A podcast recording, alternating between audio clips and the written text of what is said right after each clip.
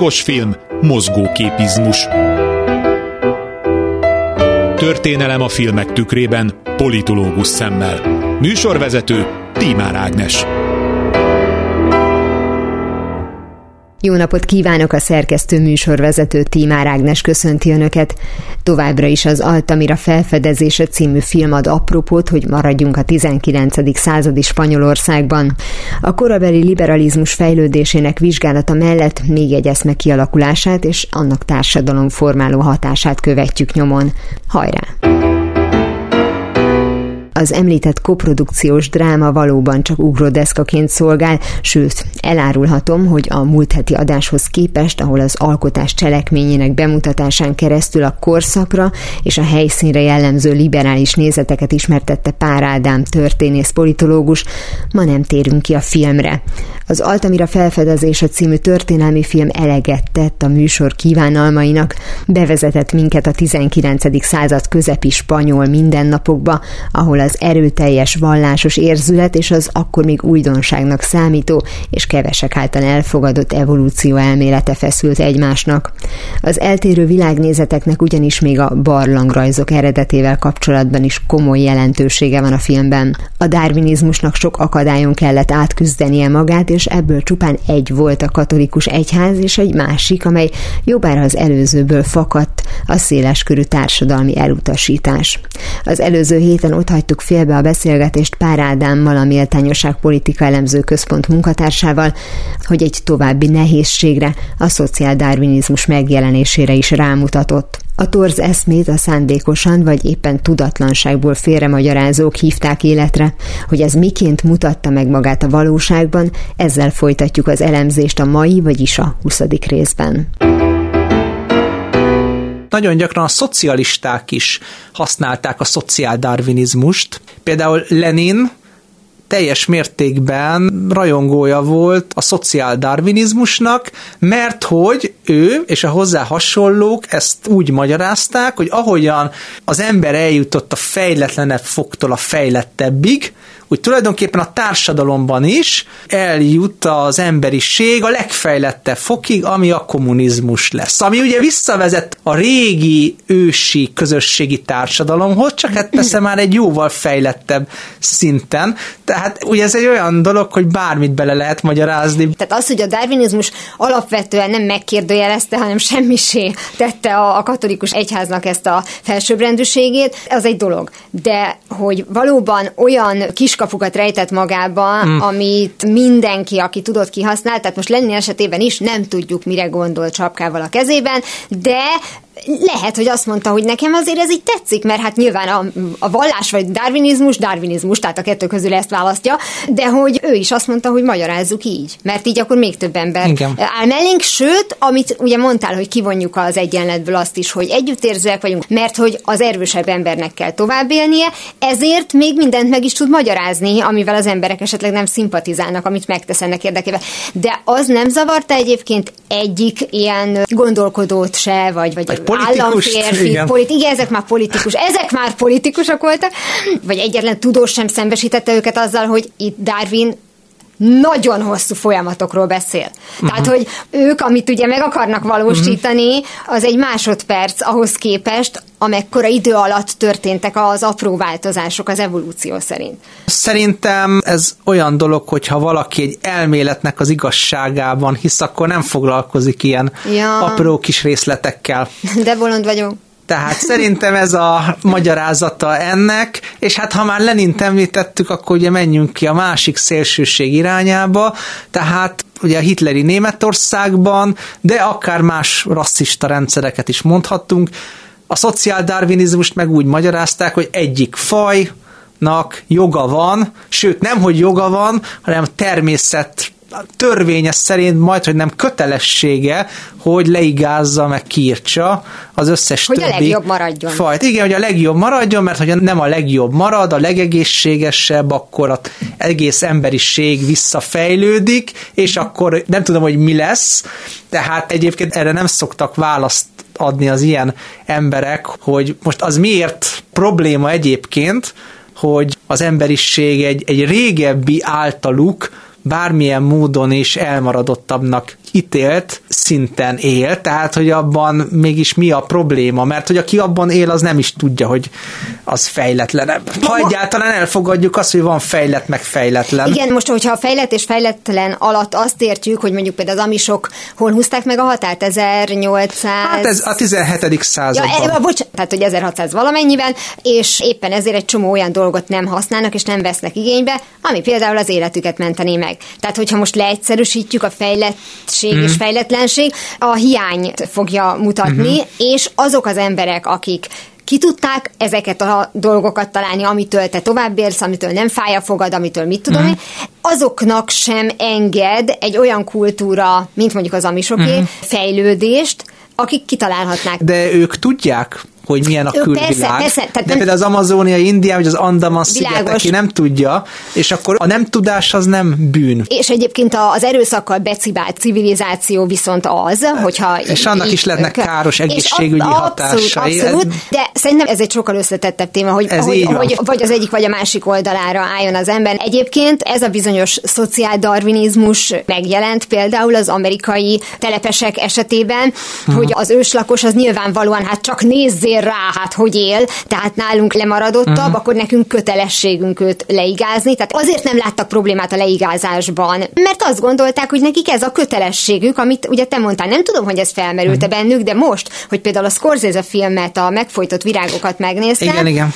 és ugye abban Robert De Niro gangster karaktere, miközben támogatja az ottani oszázs népet, olyan betegesnek tartja őket, hát jó, azért sok mérgezés is közrejátszott, hogy olyan betegesek lettek, de valóban valóban, hát két kultúra találkozik, akkor amelyik kevésbé ellenálló a civilizációs betegségekre, az persze, hogy rosszabbul fogja azt viselni. Tehát, hogy esetleg mondjuk talán erre is akart utalni Scorsese, ami akkor eszembe se jutott, amikor a filmet uh-huh. néztem. Nem, hogy ez alapján gondolkozott De Niro, de hogy ezt is úgy rá lehet húzni, hogy hát ha beteges nép, akkor nekünk nincs jogunk abba beleszólni. Ezt nekik kell megoldani, mert ha ők csak erre képesek, és kipusztulásra lettek számva, mert van erősebb ember, ez a bizonyos fehér, aki itt jött meghódítani Amerikát, akkor ennek így kell történnie. Tehát, hogy nem tudom, hogy ez megvolt ebben. Abszolút mértékben megvolt a szociáldarvinizmus az Egyesült Államokban, majd hogy nem, ez egy valláspótlék, vagy egy pseudovallás uh-huh. szintjén létezett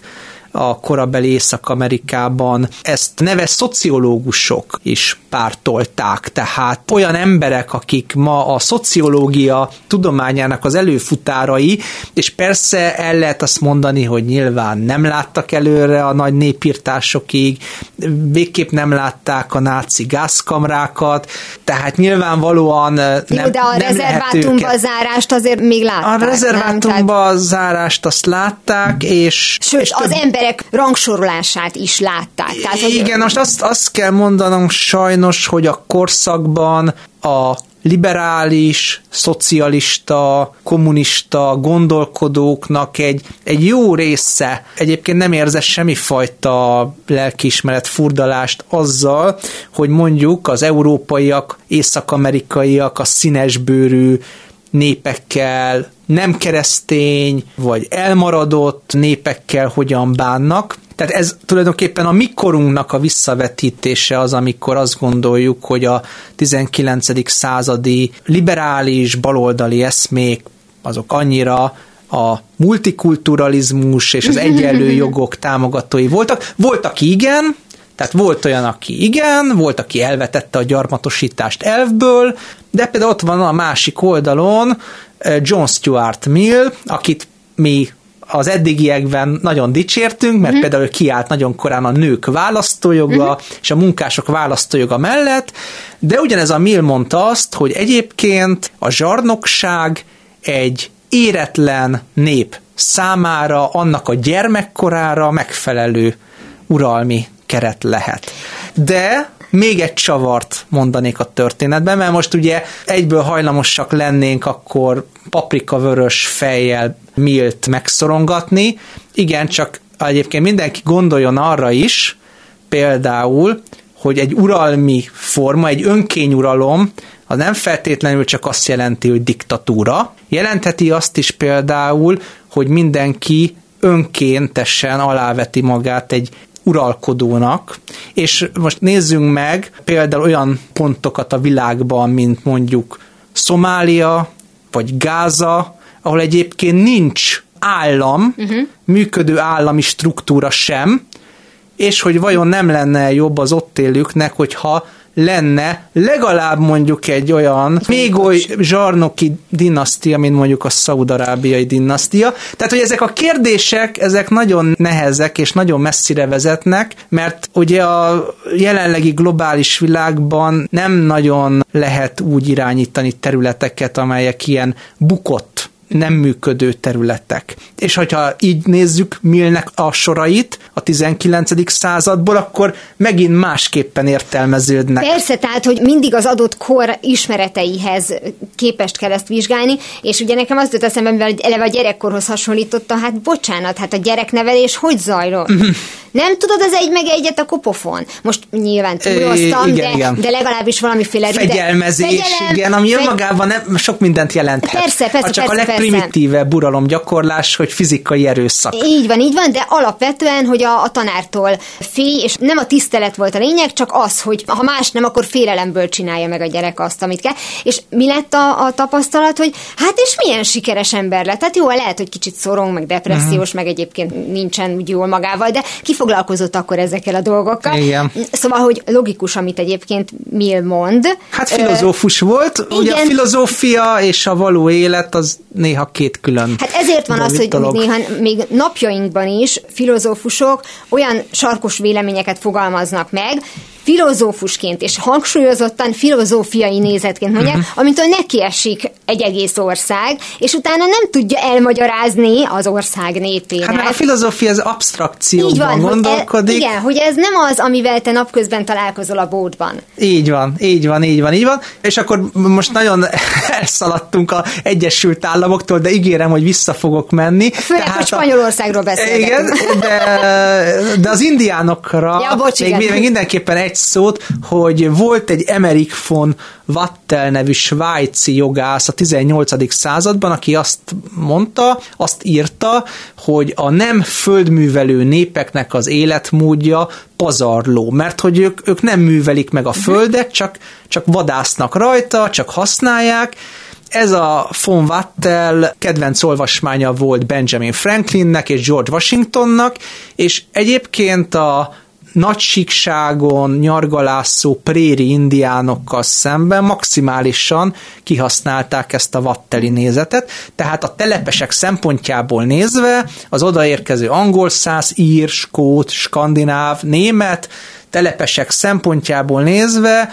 hogy ezek az emberek pazarolták a földet, mert nem művelték meg, miközben azzal magyarázták, hogy az úr a földet azért teremtette, hogy annak a gyümölcsét mindenki élvezhesse. Hát ez is sokféleképpen magyarázható. Az ennek van. a gyümölcsét élvezhesse, most csak visszautalva a Scorsese filmre, hogyha egy megművelhetetlen földet kapnak az oszázsok, mert ez volt a cél, és ez uh-huh. is mhm. történt, csak éppen nem tudták, hogy viszont olaj van alatta, uh-huh. amitől ugye gazdag lett az a, az indián nép, akkor ugyanaz történt, hogy az úr ezt a földterületet azért teremtette, na várjunk csak, hogyha a mamutok elpusztulnak, és ott le, hogy mikor teremtette a mamutokat, azt nem tudom, de na, tehát a lényeg az, hogy végül is, hogyha csak onnan akarja nézni az ember a létet, hogy ő van, uh-huh. akkor azt tudja mondani, hogy gyümölcsözik a föld, itt nem virágot kell ültetni, meg paradicsomot, hanem itt fúrótornyokat kell építeni, és az olajat ki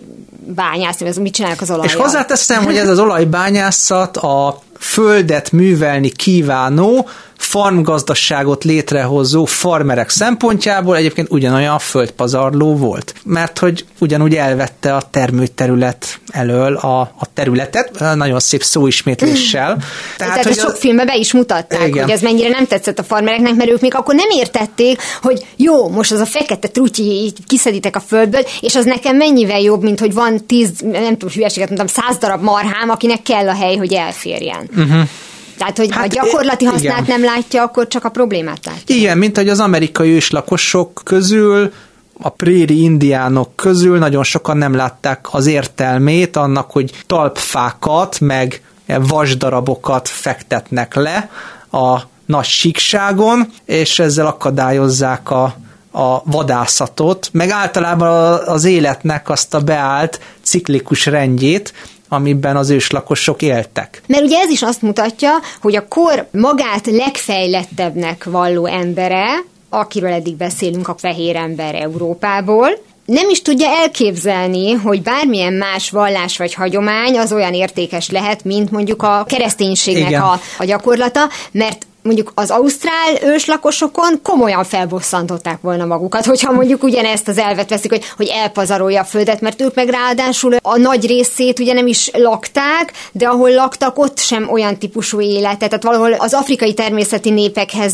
is hasonló életet, tehát a nem művel földet, csak keresi a napi megélhetést, de él, tehát mm. hogy vannak hagyományai, vannak szokásai, de az, az barbár. Tehát már úgy értem, uh-huh. hogy a, az akkori ember szerint. És eltelt azóta mennyi? 150 év, 160? Hát olyan 150-160, igen. Igen, és nagyjából mennyit változott a, az átlag embernek a hozzáállása az ismeretlen természeti népeknek a, a szokásaihoz? Tehát, uh-huh. hogy mhm. mennyivel lett elfogadóbb az ember? Semennyivel.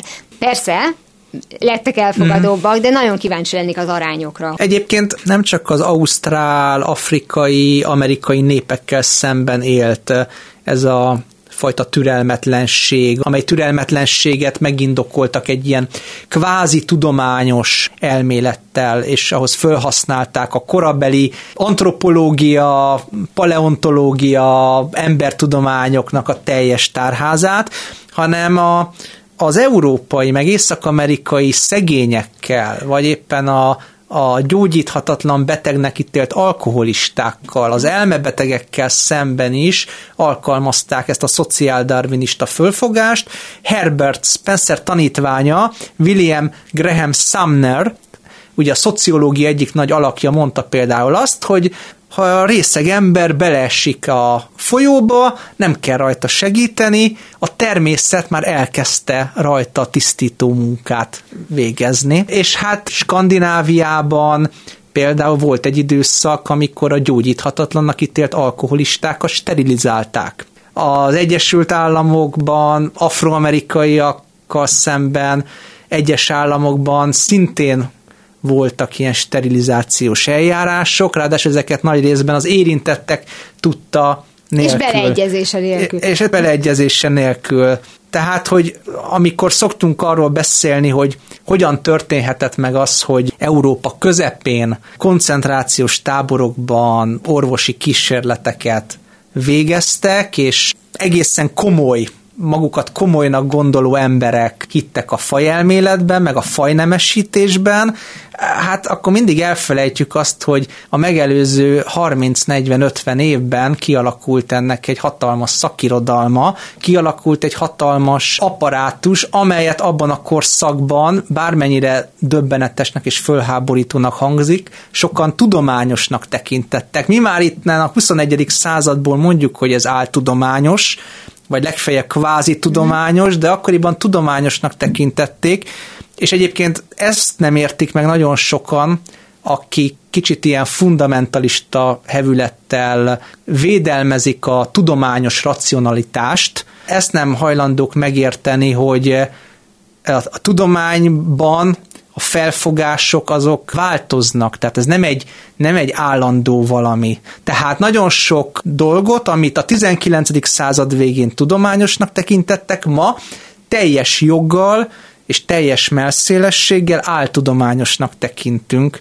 Tehát, hogy a, a tudomány is változik, és van egy etikai keret, aminek az alapján el lehet dönteni azért, olyan jó eséllyel, hogy mi az, ami megvalósítható és jogos, és mi az, ami nem. És például, ha ilyen szempontból, és akkor most visszajutottunk egy nagy varga betűkben a filmhez, ha ilyen szempontból nézzük mondjuk egy korabeli pap, lelkipásztor, katolikus gondolkodó idegenkedését a szociál darwinizmustól, akkor másként fest a történet. Visszatérve a második világháborút megelőző időszakhoz, már hogy úgy hogy a koncentrációs tábor már annak az időszaka volt, de hogy a fajelmélet hát az ennyire nyilván már a kicsúcsosodásra és mélypontja. Hanem, hogy, hogy, hogy, már valójában ugye a fajelméletnek az elterjedése az... Igen, az, eug, az, eugenika, ugye ez igen, volt a szép szó. Ez volt, ez idézőjelben szép igen, szó, csúnya szó. Hogy azért ehhez kellett néhány év, hogy mindenki meglássa benne a csodálatos gondolatot, ismét idézőjel,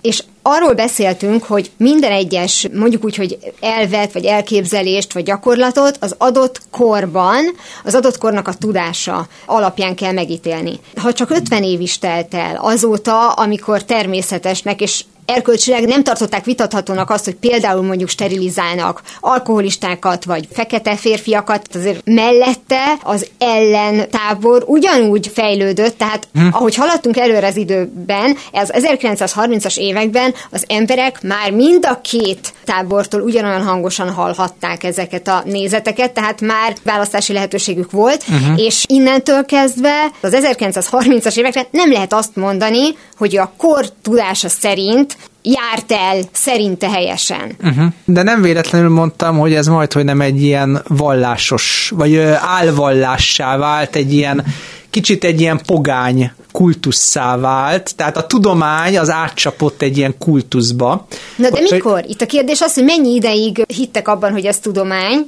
A vallásos hozzáállást mondjuk azt mondom, hogy a 30-as években már mással nem lehet magyarázni uh-huh. az agymosott állapotot. Tehát ez egy nagyon érdekes dolog eleve, hogy az erkölcs az vajon, tehát a belső iránytűm, tud-e működni korlátozott tudással? Ez egy érdekes filozófiai kérdés, és ennek a megválaszolásához amúgy már nem is történész meg politológus, hanem filozófus kellene. Kérlek szépen, hogy azt a szakot is végezd el, mert szeretnék de választ én azt, De én azt gondolom egyébként, hogy amit pedzegetsz, abban maximálisan igazad van, hogy a 30-as években már szerintem lehetett látni azt, hogy ez egy tudománytalan elmélet, maga az egész szociáldarvinizmus, amely szociáldarvinizmusra fölépül, az egész eugenika gondolata, és annak ugye a legmélyebb bugyra a náci fajelmélet.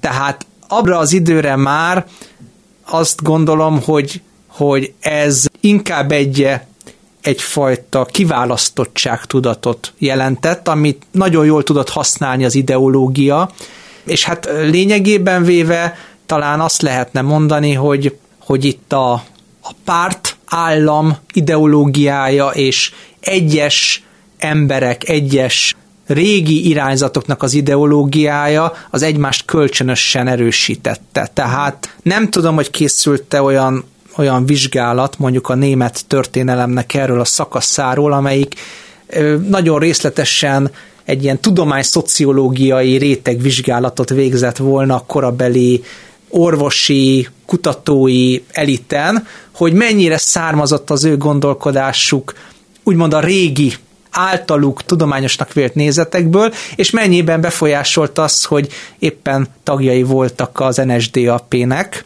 mert könnyen lehet, hogy ez a kettő ez úgy egymást erősítette mhm. egyes személyek esetében. Eszmetörténeti utazásunk a következő héten folytatódik. Megnézzük közelebbről, hogy milyen formában mutatta meg magát a szociáldarvinizmus a későbbiekben. Közvetett hatásairól is beszélünk még, amelyek egészen a második világháborúig vezettek. Pár Ádám történész politológus vendégünkkel ennek kapcsán 20. századi nyelvpolitikai jelenségekre is kitérünk, mielőtt visszakanyarodnánk az Altamira felfedezéséhez. Ez volt már a hangos film mozgóképizmus, legközelebb ismét szombaton délután fél kettőtől várom önöket. Természetesen a korábbi adásokat, ahogy a mait is hamarosan megtalálják archívumunkban, valamint podcastként. Kövessenek minket a Facebookon, és ha még nem tették, iratkozzanak fel YouTube csatornánkra. Köszönöm a figyelmüket, a szerkesztő műsorvezetőt, Tímár Ágnest hallották. Viszont hallásra! Hangos film, mozgóképizmus. Műsorvezető Tímár Ágnes.